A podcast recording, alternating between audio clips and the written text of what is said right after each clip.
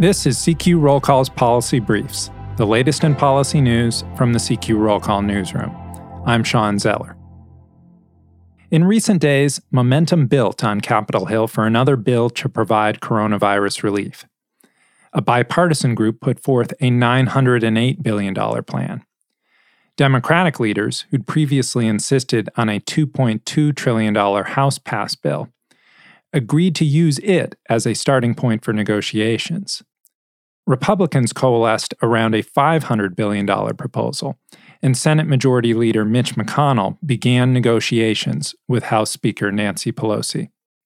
But the latest edition of CQ Roll Call's Capitol Insider Survey, a poll of congressional staffers, confirmed that there remains skepticism that a compromise is at hand.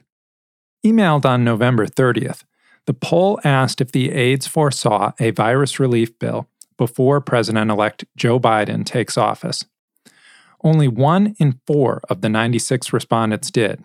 Meanwhile, nearly 44% said they anticipated no additional relief, with the rest undecided. Of the respondents, 51 said they were Democrats, 44 Republicans, and one independent. Undergirding the aide's pessimism is the reality that Republicans and Democrats view the gravity of the situation very differently.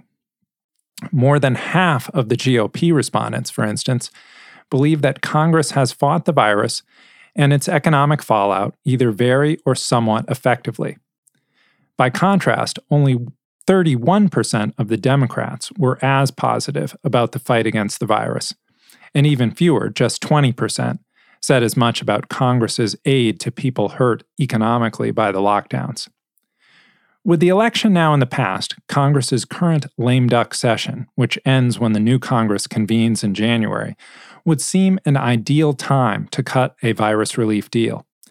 No lawmaker will have to run for re-election for two more years. But the wild card remains two undecided Senate races in Georgia that will determine which party will control the Senate next year. They go to a runoff on January 5th. The Democratic challengers in those races, Jon Ossoff and Raphael Warnock, are hammering the GOP incumbents, David Perdue and Kelly Loeffler, for the failure to pass a virus relief bill. Democrats are expecting that will help them convince GOP senators to up their offer. But if a relief bill were to pass this month, it would take away one of Ossoff and Warnock's best arguments. Stay tuned to this podcast feed for more policy briefs from CQ Roll Call.